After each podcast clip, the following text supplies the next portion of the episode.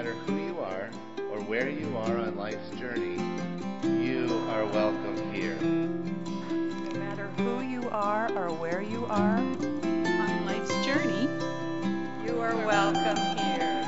And you are wanted and you are valued here. We have stories of faith that connect us, whether you're in Connecticut, Colorado, the United States, or Europe, or anywhere in the world. I wonder how conversations might be different if we really believed that Jesus was in the room.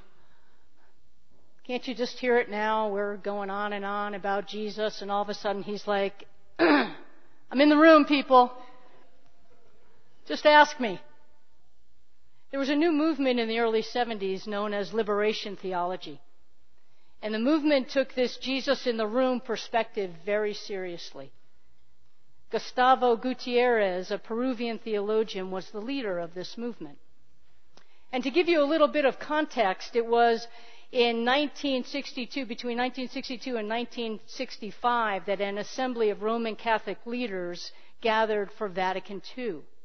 The gathering challenged scholars to renew their theology and biblical study. And in response to this challenge, Gutierrez set forth on a whole new direction with far reaching impact. It's no longer a Catholic movement, it's a Christian movement. And the central premise of liberation theology is preferential option for the poor. Preferential option for the poor is the biblical theme that discipleship includes seeing Christ present in the poor and marginalized and joining in their struggle. The artwork on the cover of your bulletin is an example of Christ being among the poor in the breadline.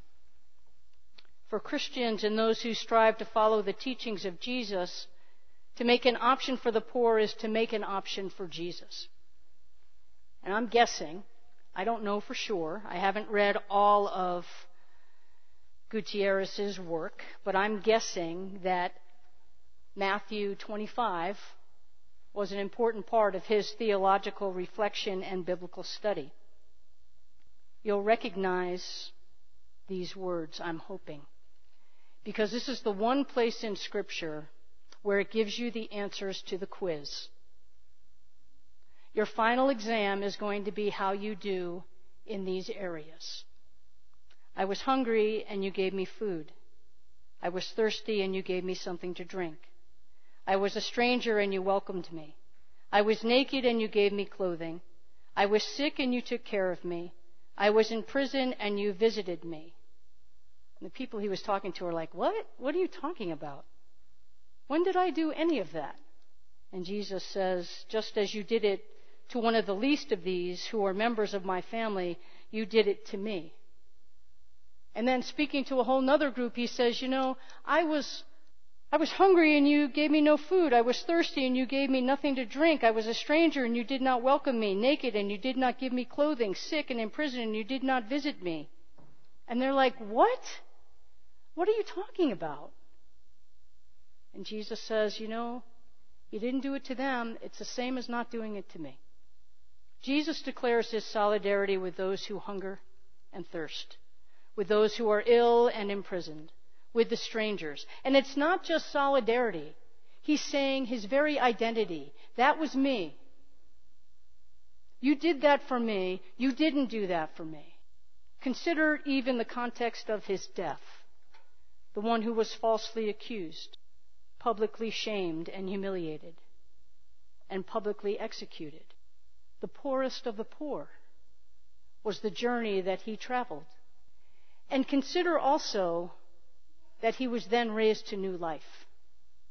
Consider also the aspect of being raised to new life for those who were marginalized and poor, if you will. One of the things I like about Gutierrez is that he expanded the definition of poor. That's why I sort of nuanced it at the end there. You know, of course, poor is the lack of goods necessary to meet basic needs. Those are the acts of mercy that we hear in Matthew verse 25. But it's not limited to an economic dimension. It also includes inadequate access to education and health care, to public services, to living wages, and discrimination because of culture and race. Gutierrez came from South America. He understands what systemic poverty is. It's poverty by design. In a word, the poor are the disadvantaged. And by coming close to the disadvantaged, we set foot on the path of holiness. One of the things I love about the Catholic contemplative tradition is that there's always a striving to be on the path of holiness and wholeness, where we meet the risen one, and where we are, in fact, in deep communion with all of humanity and all of creation. On the path of holiness, relationships are essential in discerning what kind of service is really needed. It's a process of walking and learning together.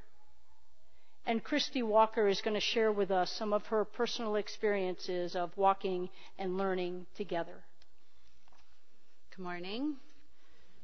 Buenos dias.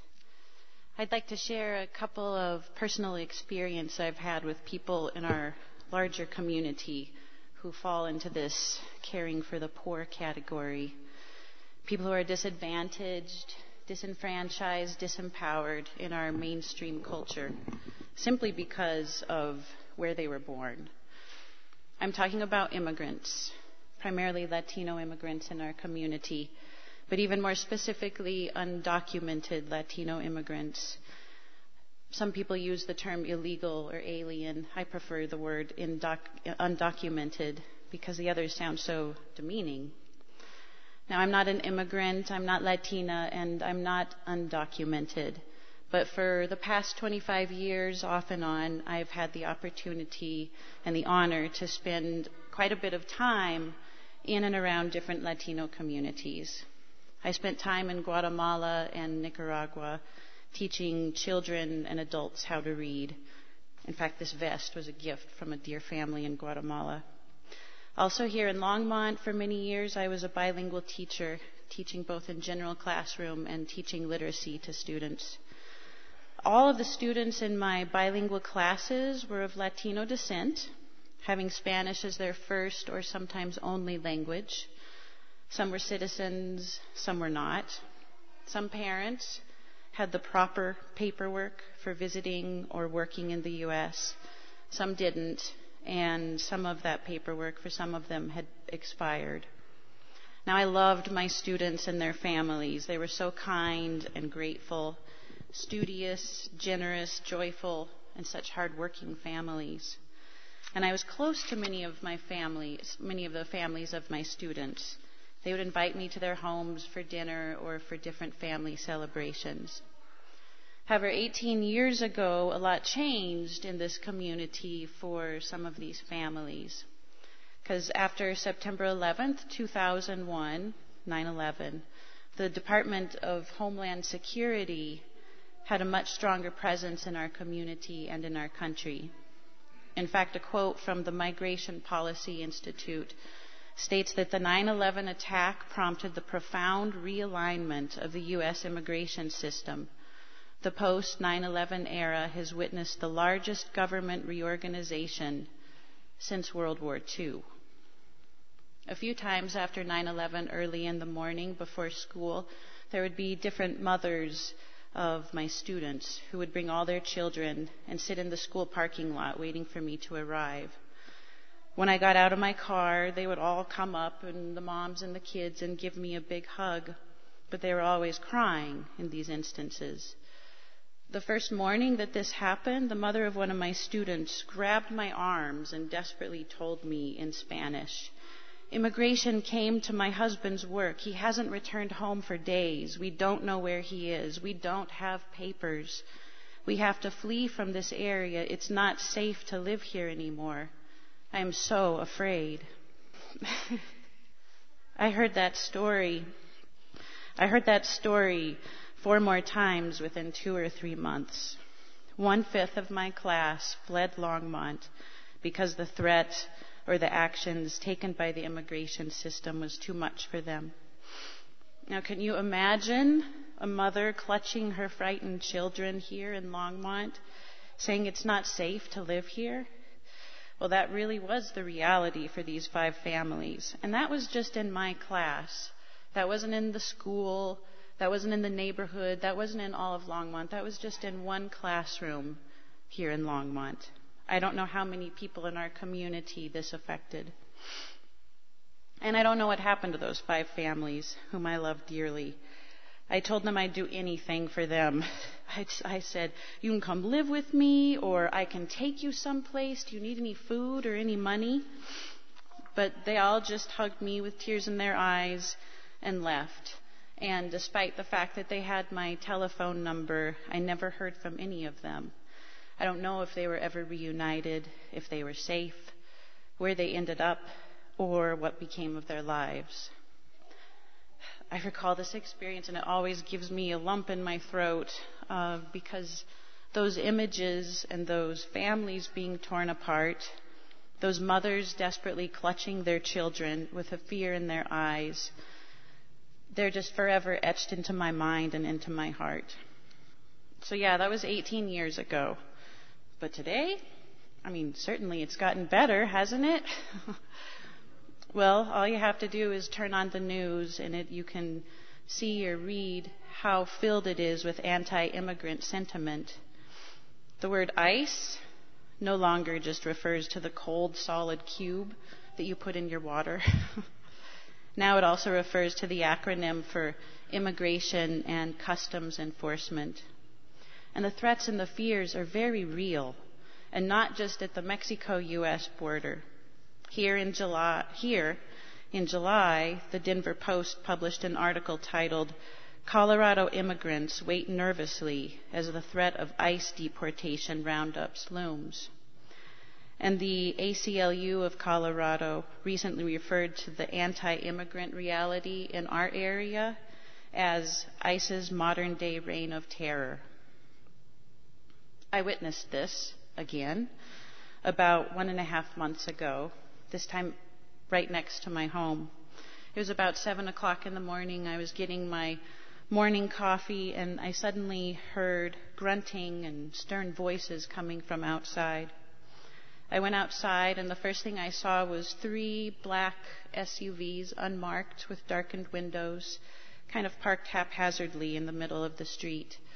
And then I looked a little bit closer and I saw my neighbor, my 60 year old Latino neighbor, face down in the middle of the street, surrounded by four strong, plain-clothed men, but wearing black vests that said ICE on the back. I admit I was so immediately angered by this un- injustice that I was witnessing that I quickly approached the ICE officials you can't do this to my neighbor. This is my neighbor. Where are you taking him? Do you have a warrant? And a few other words, flowery words. and they just acted as, as if I wasn't even there. This man and his family have been my neighbors for years. They're always quiet, always very respectful and kind and friendly. They have great kids. He's been in this country for more than 20 years. And ironically, I have a sign in my yard that reads in Spanish and English and Arabic No matter where you are from, we're glad you're our neighbor. One of his sons was videotaping the event and asked the ICE officials to please bring his father's medication to wherever he was going. My neighbor was calling out and crying to his family as he was forced into the vehicles and I could still hear him as they were driving up the street. I approached the family afterward, after their father and husband was taken away. What do you need? Do you want me to call ICE and testify that y'all are great neighbors? And if anyone else in your household or your family needs a safe space, you know where I live. I was haunted by this experience for weeks.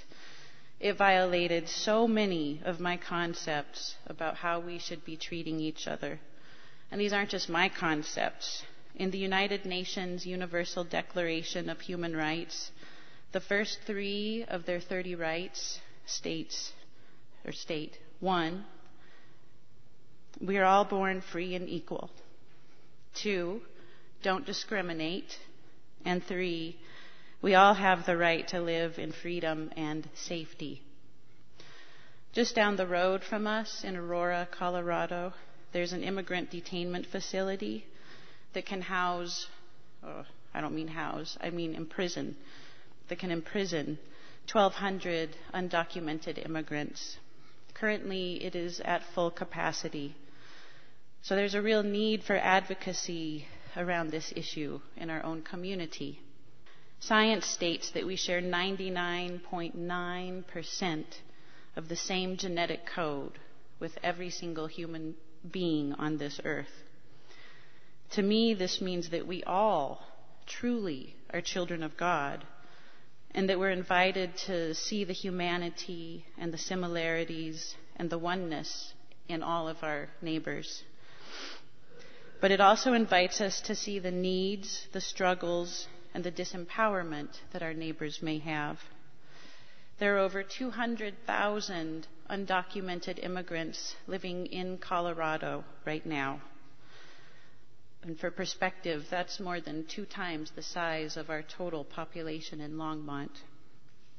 That's also 200,000 people, more than 200,000 people who live in fear every single day.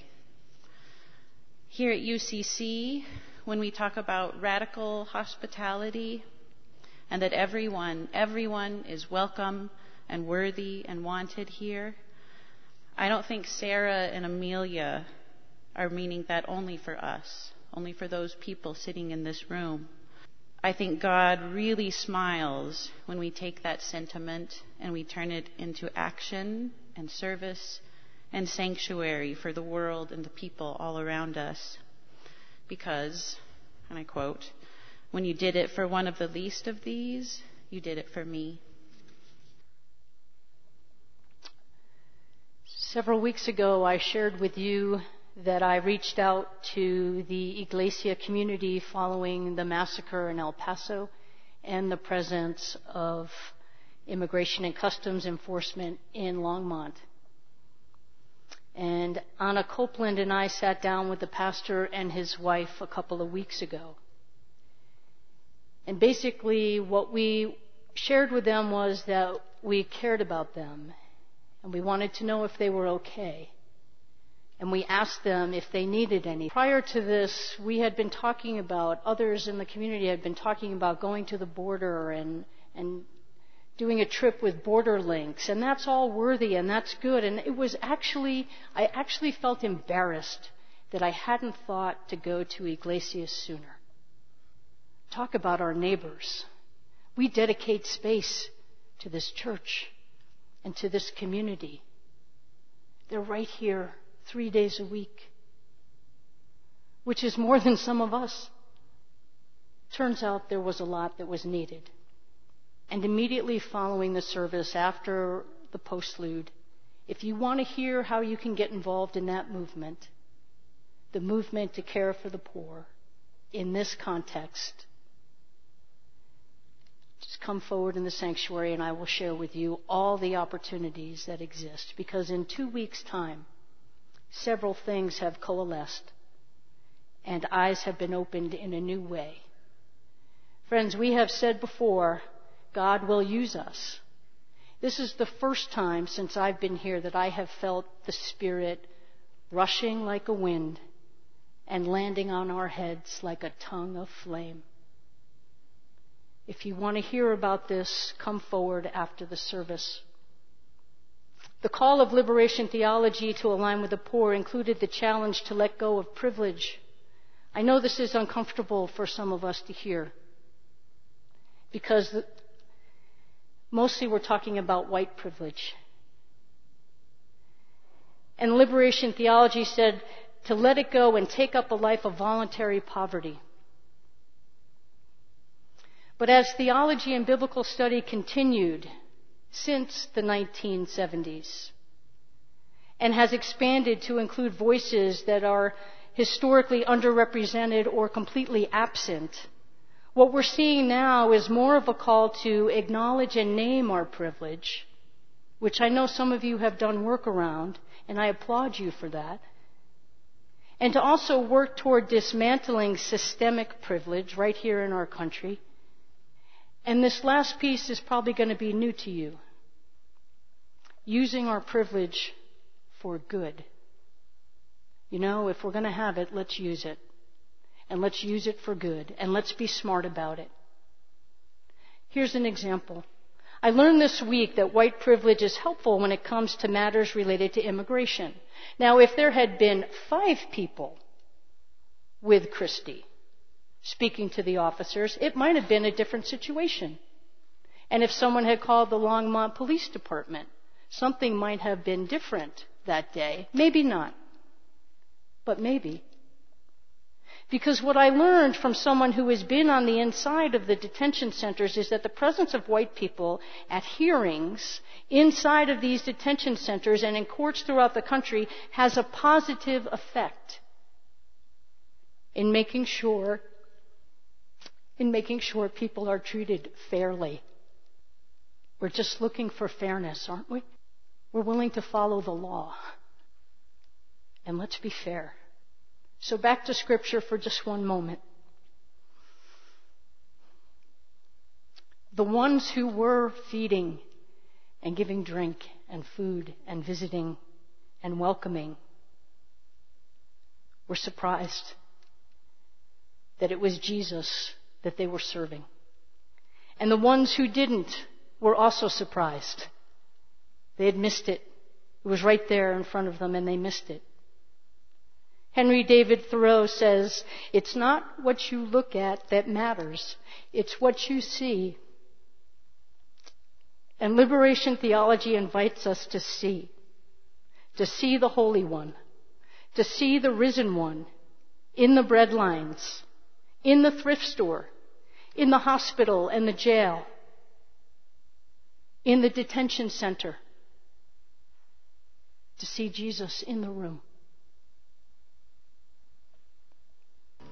Friends, go out now to be people of compassion, people who are learning to live with hearts broken wide open. And as you go, go knowing that the light of God surrounds you, the love of God enfolds you, the power of God protects you, and the presence of God watches over you. Go in peace.